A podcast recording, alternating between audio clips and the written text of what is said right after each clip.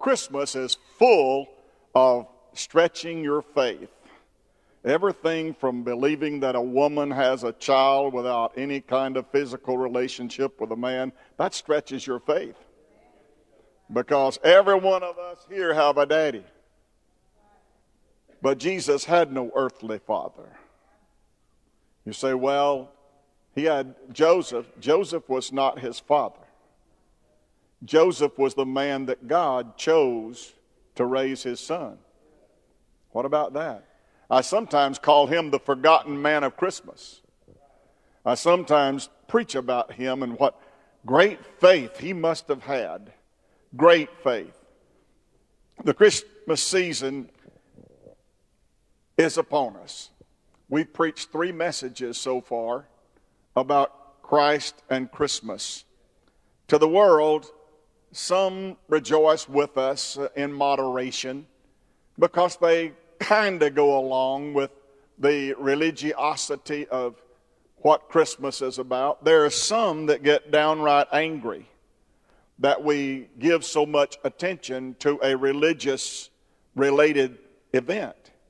And uh, there are many, in fact, they're almost in the majority now, of folks that really don't want you to mention the biblical account or anything. They would prefer that it would be a, a social event, that it was about, more about tradition and family gatherings and buying of gifts and old St. Nick and the sleigh ride the night before Christmas and Charles Dickens' uh, different versions of uh, the Christmas story. But for the child of God, there is no other recourse but to rejoice at the passages that are contained in the scriptures. The passages that talk to us about God's greatest gift to this world, to every person in this world.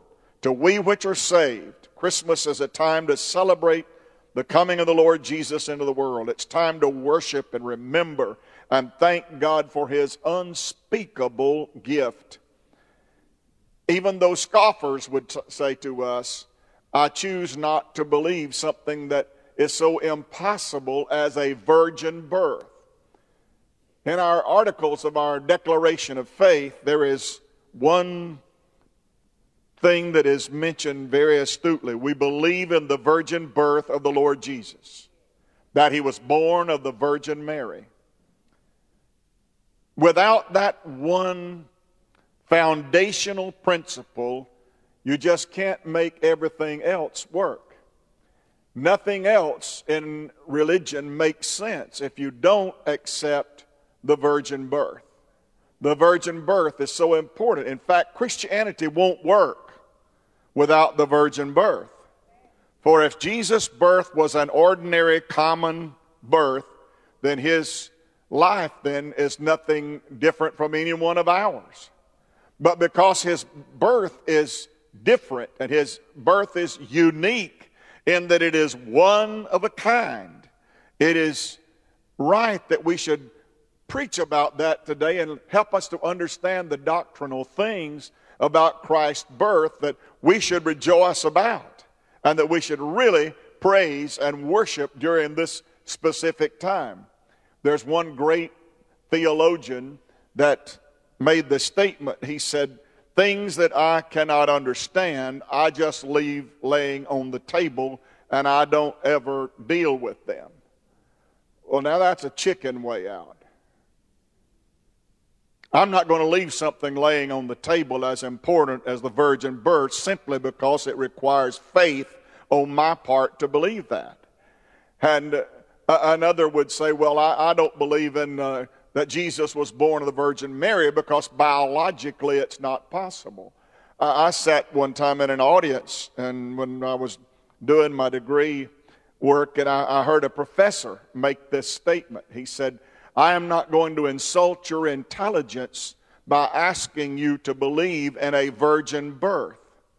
And he said, Nor am I going to really say that a gory scene like Calvary is necessary for salvation of our souls.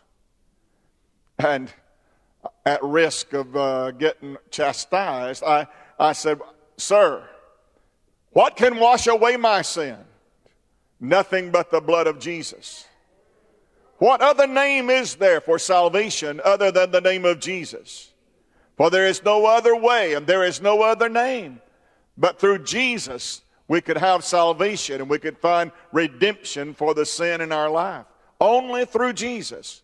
And there is a, back during the Protestant Reformation, there was a, a saying that was sola scriptura, and it means scripture only. Sola scriptura, scriptura. And that, that means nothing but the Bible. Tell me what the Bible says.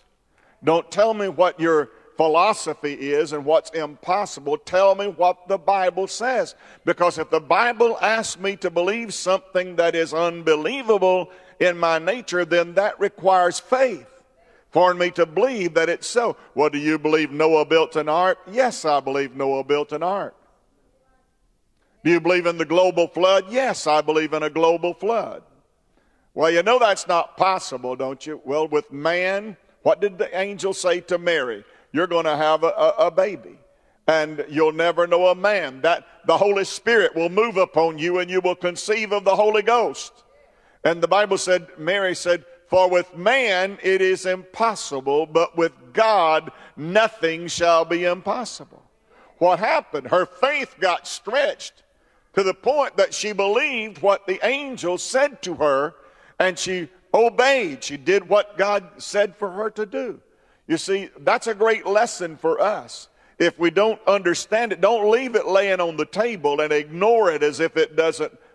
The Bible said the Holy Spirit will lead you and guide you into all the truth. There is no need. In fact, one of the writers said, I would not have you to be ignorant, brethren, concerning these things concerning the Lord coming back, concerning a resurrection of the dead. I, I, would not have you to be ignorant concerning all of those things. Though it requires faith to believe that, and it requires hope to believe that, don't leave it laying on the table. Preach it and teach it because it's scriptura sola. It is scripture. It is what God says. It is what we base all of our belief system upon. You see, faith is nothing else but obedience to the Word of God. That's what faith is. In other words, if God says it, then do it. And faith, faith is a positive response. It's what Abraham did when God said, Go to a country I will show you. Get up and go to another land. And the Bible said, the fourth verse of Genesis 12, so Abram departed. What does that mean? God said, Get up and go. So he got up and went. You see, when what you say is what God says, and when you believe God and you accept Scripture as truth, absolute truth, then you can have a relationship with God. You see, there's, I don't know how people who deny the virgin birth can have a relationship with God. Because the relationship we have with God is based upon the shed blood of Jesus. And if there is no virgin birth, then his blood is just like our blood and it cleanses no one from sin. His blood is unique in that man was never involved in that equation, man was never brought into that situation.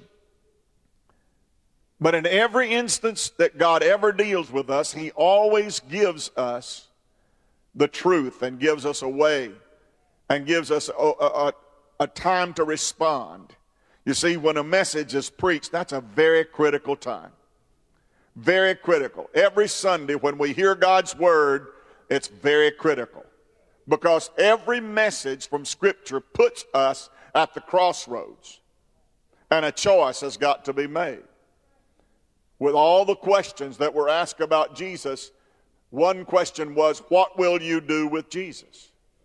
Every sermon that is preached has a question to it. What will you do with Jesus? Every time that you open Scripture and you exposit from the Scriptures, then a decision has to be made. What am I going to do with Jesus? What am I going to do? Because He is the Word of God. The Bible said His pre incarnate name was the Word of God. John 1 and 1. And the Word was with God, and the Word was God. Whew. The pre existent name for Jesus is the Word of God. The Word of God. The 14th verse of John 1 says, And the Word was made flesh. Was made flesh, just like every one of us. Flesh and bone, flesh and blood, just like us. He was made in the likeness of sinful man. He is the creator who became the, crea- the creature, the creation. For every one of us, the fact that Jesus came into this world as God, Emmanuel, what does that mean? God with us. The fact that God is with us in the person of the Lord Jesus. And who was it that said, I will never leave you, I will never forsake you, I will go with you all the way, even to the end of the world? Who said that? Jesus. If Jesus is God, then God has said to you, I will never leave you. I will never forsake you. I will never bail on you. I will never turn my back and walk away from you. Praise God. Isn't that powerful? That He came into the world to save sinners, of whom I am chief. But when the fullness of time was come, Galatians chapter 4, verse 1, 1 through 4, when the fullness of time was come, the verse 4 says, God sent his son, made of a woman, made under the law. God sent his son, made of a woman. That's a strange grouping of words, isn't it? God sent his son, made of a woman. Why was it put that way? Why was it why did it leave man completely out of it why was it just made of a woman? You have to go back to the what we call the proto-evangelium, which is the third chapter of Genesis and 15th verse. It is what is called the right of first mention. It is the first time that Jesus is mentioned in the Bible. Is Genesis 3:15. And it involves a conversation between God and the serpent. You mean God talks to the devil? Yes, he does. What does he say to the devil? Usually something positive about you. Because the devil is the accuser of the brethren. When he comes before God, he's got a purpose, and it's to accuse you and blame you and criticize you and throw down on you. The Bible said, if any man sin, I write these things unto you that ye sin not. But if any man does sin, he has an advocate. He has a mediator. Jesus Christ the righteous. So when the accuser comes into God's throne room of grace, hurling his disputing and hurling all of his slanderous lies about you. Jesus stands up and says to the Father, I object. All of that's unrelated. All of that has nothing to do with my relationship with God now. Because I have met I have met the Lord Jesus. And when Jesus says, I have met Jerry, I have done something for Jerry. I, I raised him up from death and from no existence at all to make him alive in Christ. So no matter what the devil brings against you, a railing accusation, the Bible calls it. Anytime he brings that to God, Jesus stands up for you and says, I object on the basis that my blood has already taken care of every accusation against her or him. I object to that on the basis that what I did at Calvary's cross paid the penalty once and for all for the sin of the whole world. It's a done deal. It's over with. It's finished. And I love that scripture in Colossians 1 that says, Who hath delivered us from the power of darkness and hath translated us into the kingdom of his dear Son. For the law that was contained in ordinances, the law that was contained in all kinds of prohibition, the law that was contained in all of the meandering of the Old Testament and the ritual and the sacrifice and the Levitical system and the tabernacle worship, all of that was a schoolmaster to bring us to Jesus. Wow. In other words, the value of the Old Testament is to inform us when Jesus came, he came to redeem us. He came to seek and to save that which was lost. He was made of a woman, but he was made under the law. God sent his son, made of a woman and made under the law. Now, what that tells us is that when the angel said to Mary, You're going to have a, a son, you're going to have a child, you're going to bring a life into the world. And she said, How can these things be, seeing that I have never known a man? I have never known a man. Well, God did some pretty extraordinary births in His Word. First, we come uh, uh, up on Abraham and Sarah. And the Bible said she was 90 years old now. And an angel came one day to the tent and said to Abraham, About this time next year, you're going to have a baby. Sarah is going to have a child.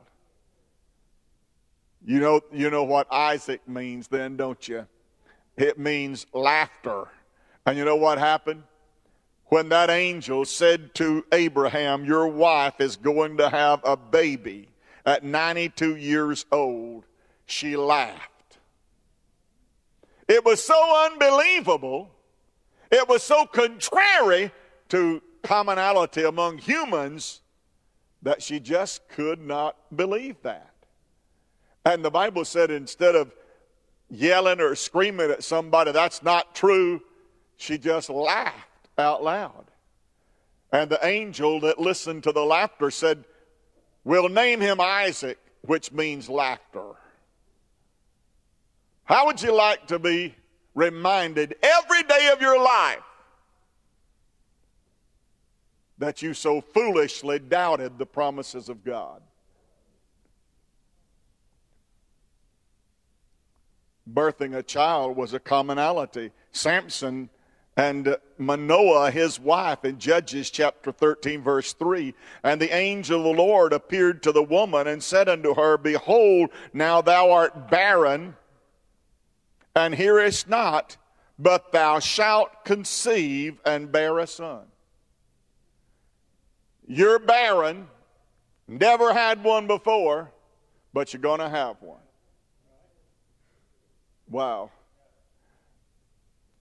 Eh, that is so interesting to me that God knows about birthing and He knows about the beginning of our life.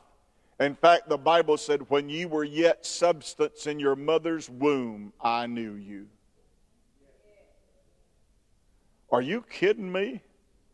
You mean before I was recognizable on the sonar, God knew me? You mean before I had shape and form, God knew me? Are you telling me that before that my heart ever was recognizable by the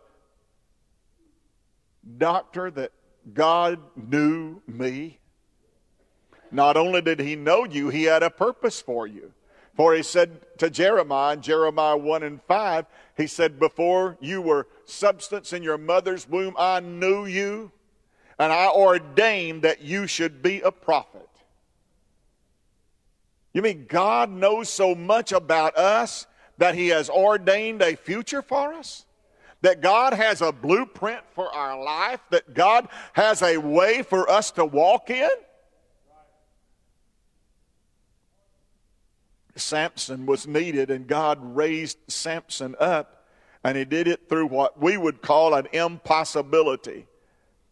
When Elkanah and Hannah, the Bible said in, let's see, 1 Samuel chapter 1, wherefore it came to pass when the time was come about after Hannah had conceived that she bare a son and called his name Samuel, saying, Because I have asked him of the Lord.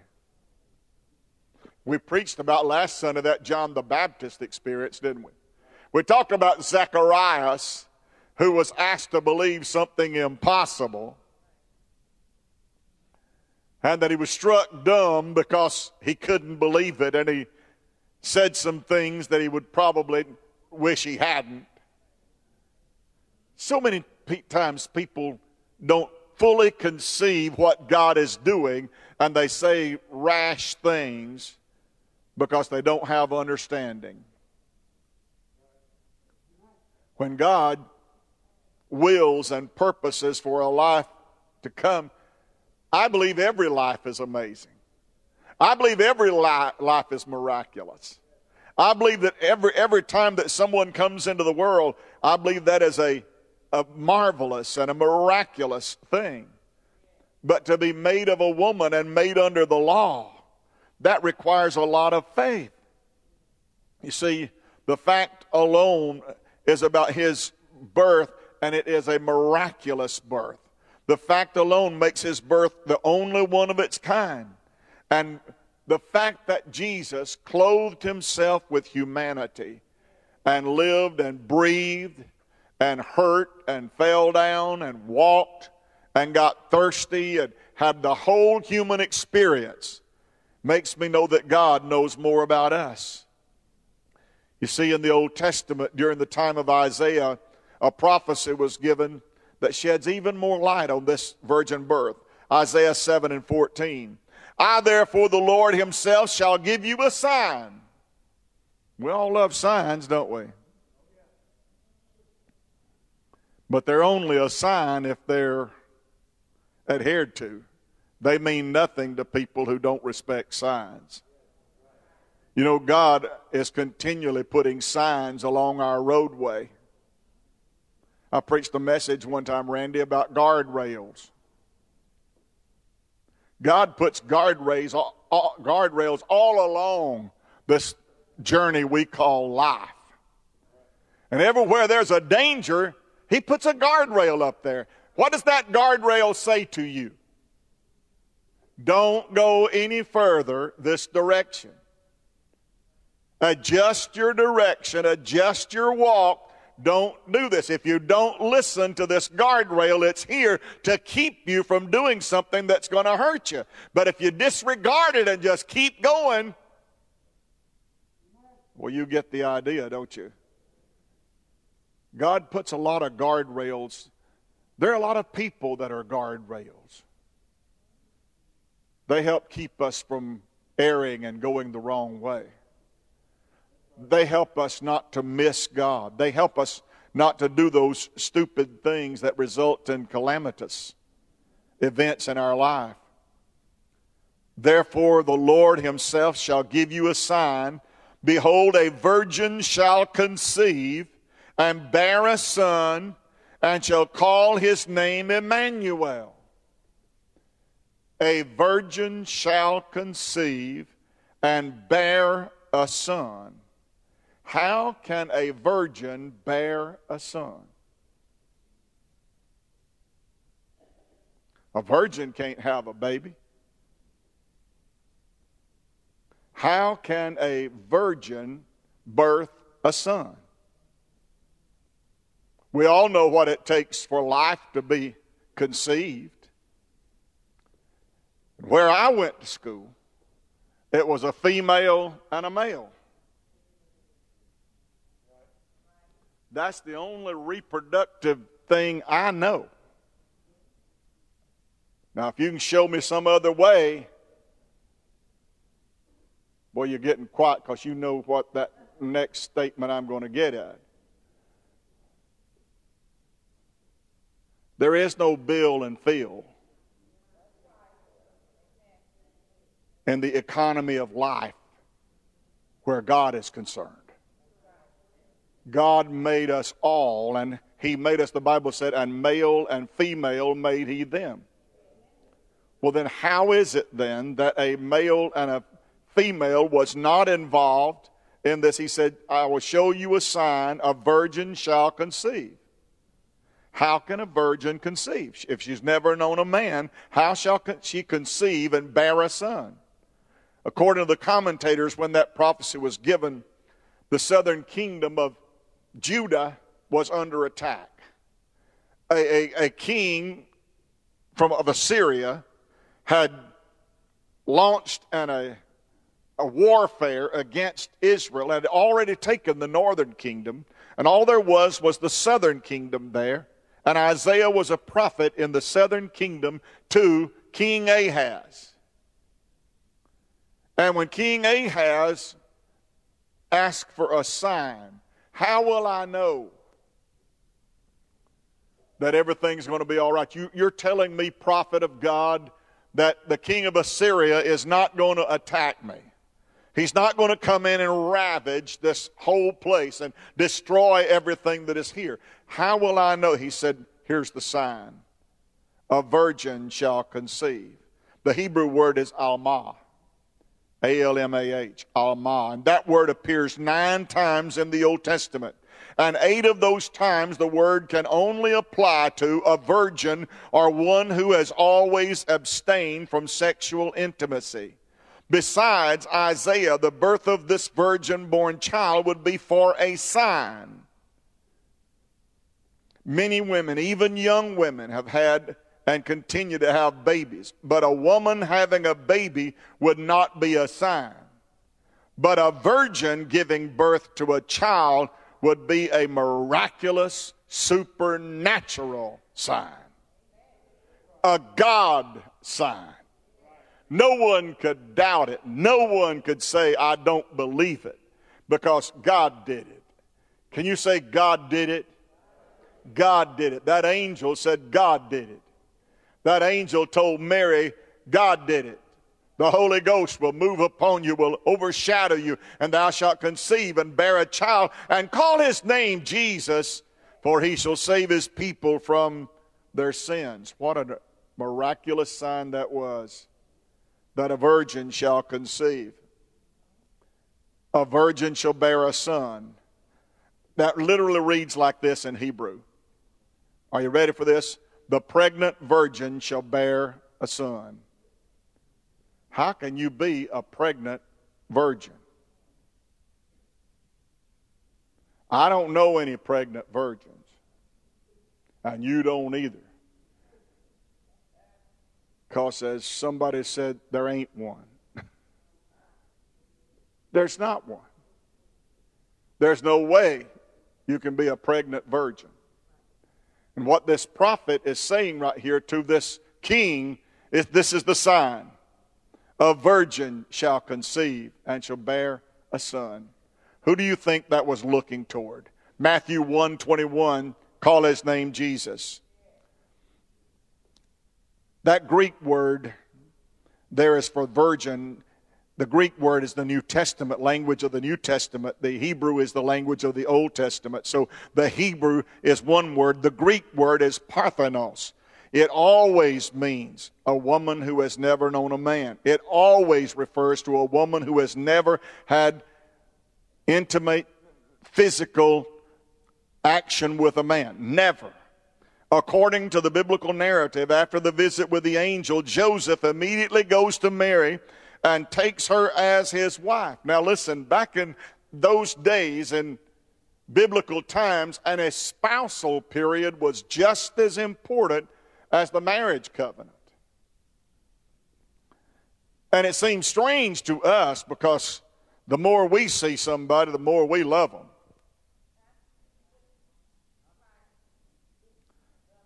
During the espousal period, they didn't see very much of one another. Yeah. And the spousal period usually lasted for a year. And during that year's time, they were supposed to work on whatever their differences were. They were to iron out and smooth out. the problematical areas of their relationship so that after a year they would know one another pretty good and what the faults and failures were in each one. You know, that makes more sense. Because a lot of folks walk down the aisle and say, I do to somebody they don't know. But after a little while of, they get to know them. And you hear them say, If I had known this, my mama told me it'd be like this. So during that time, that that woman is supposed to be true to that man, and that man is supposed to be true to that woman, even though it is an espousal time. And they come together and then have the marriage, and then they consummate the marriage. Wow. That's pretty, pretty unique, isn't it? Well, during this time when you're working on problems, Joseph had a big one. And his espoused wife, not wife, but espoused wife, informed him, I'm going to have a baby. And the Bible said, and he pondered those things in his heart. Let me tell you something, pal. I bet you that was more than just a pondering. I bet he was a whole lot more upset than just pondering.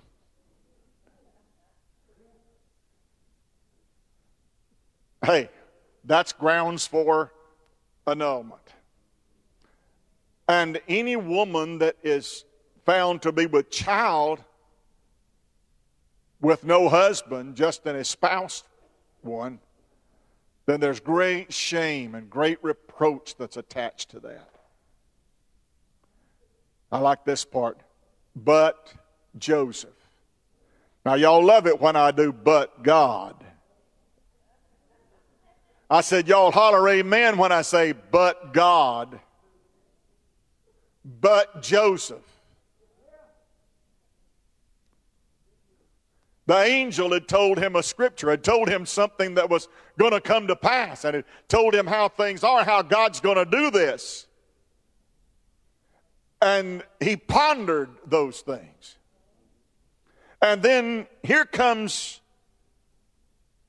his espoused wife, and she says, I'm going to have a baby. You're going to have a what? I'm going to have a baby. Well, I just want to know one thing who's the daddy? Because he knew it wasn't him. And he knew how this thing of having babies works. And he wasn't a participant. But Joseph, but Joseph, the forgotten man of Christmas. But Joseph, not desiring to make a public example of her, put her away privately. He put her in a place and took care of her where she wouldn't be exposed to the shame and the critics and the snide remarks and the hateful opinions. He protected her from all of that. Wow. I tell you, the more I preach about him, the more I like him. had a heart of gold. And not willing that he put the one he loved through that kind of remorse. He bore that remorse for her. In a see, everybody knew he was the one that was espoused. The whole community knew that. And now then he had to go out into the community and buy the food and get the drinking water and do all those things. And everybody knew the story and knew all about it. But instead of her having to bear the shame and reproach, he bore the shame and reproach. For God chose him to raise his son, who would one day say to sinners, I'm going to bear the shame for you and I'm going to stand in your place and I'm going to bear the iniquity. I'm going to uh, bear the chastisement. I'm going to go through the cross and I'm going to go through all the experience of redemption and the redemptive provision so that you will not be exposed to that. I'm going to bear your sorrow. I'm going to bear your grief. I'm going to bear your chastisement. Glory to God. I'm going to bear that for you. Praise God. I like to think he probably learned some of that from the man God chose to raise him. Wow. Come on, Olivia. I'll say those magic words. Come on, Olivia. You heard me say it, didn't you? Luke 1 and 26 through 38 tells us about the discussion between Mary and the angel. Joseph, like every other Jewish man, worked through the system, worked along with it, but then he was asked to do something by God. Who an angel came and said, Don't be afraid to take Mary, your wife, your espoused wife. And the Bible said, Mary being great with child. That's the only time I've ever known with that description of anybody being great with child. Does that, what does that mean? Only thing I can conclude is she was about ready to have a baby. Now, do you know how far it is? I'll tell you this. Do you know how far it is from Nazareth to Bethlehem? 60 miles.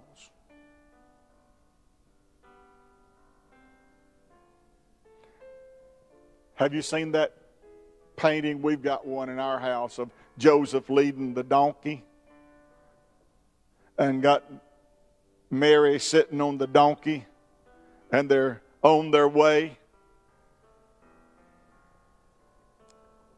I don't know you about you, but boy, that looks to me like a mighty hard way to go.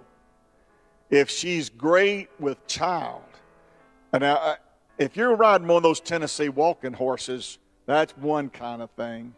But if you're riding a donkey, donkeys don't have a smooth gait. Brother, it's up and down like this right here all the time. And can you imagine her being shaken all to pieces by that donkey?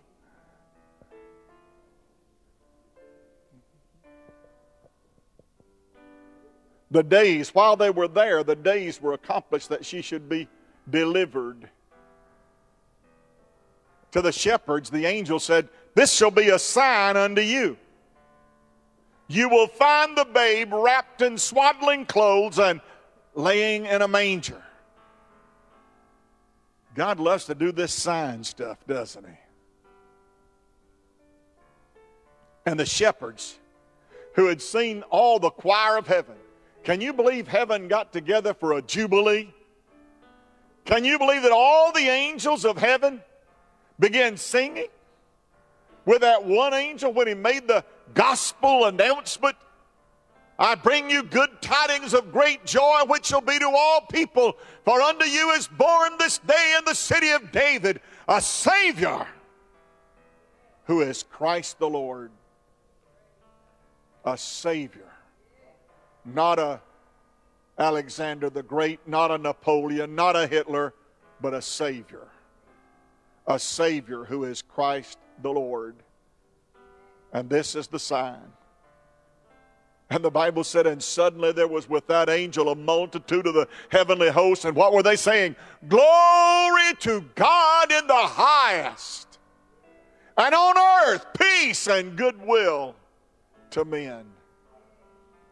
And the shepherds, the Bible said, let us go unto Bethlehem and see what that sign's all about. And the Bible said they went to Bethlehem and they saw the Savior. And the Bible said they returned to their fields marveling. I, I asked you last Sunday if you're a marveler. They marveled at the things that were told them by the angel. And they returned glorifying God and praising God. How wonderful the event was for them. So then let's boil that all down to today. Past the trees, past the poinsettias, past the lights, past the gift wrapping, past the, I started to call it shopping, but it's a worse word than that. Hustle, bustle. Beyond all of that, there is a Savior. There is a Savior. And He died for the sins of the whole world. And when all is said and done, Christmas is about God giving a gift to us. And that is the fact that His Son Jesus, God gave His Son, and His Son gave His life. And for that, we're truly thankful today, aren't we? Stand with me, please. Father, I thank you in Jesus' name for this holiday season, and I thank you, God, that we still say Merry Christmas. And we still talk about Jesus and the birth of a Savior. That for us, we're going to gather at your house and we're going to celebrate your Lordship. And we're going to give praise and honor and glory. We're going to go tell it on the mountain that Jesus Christ is born. We're going to read your word, read the account of the Christmas story, the very first Christmas. God, we're going to do those things because that's what Christmas means to us. That's what doctrinally Christmas means. We love you. We praise you. We thank you. Keep us God, from harm and danger this holiday season. For our people that travel, God, keep them safe and keep them, O Lord, from harm and bless them. And Lord, I pray that around the Christmas dinner, that family members will remember that Christ is the Lord of Christmas and He's the Savior of the world. Through Jesus, the Master of the art of living and our Savior. Amen and amen.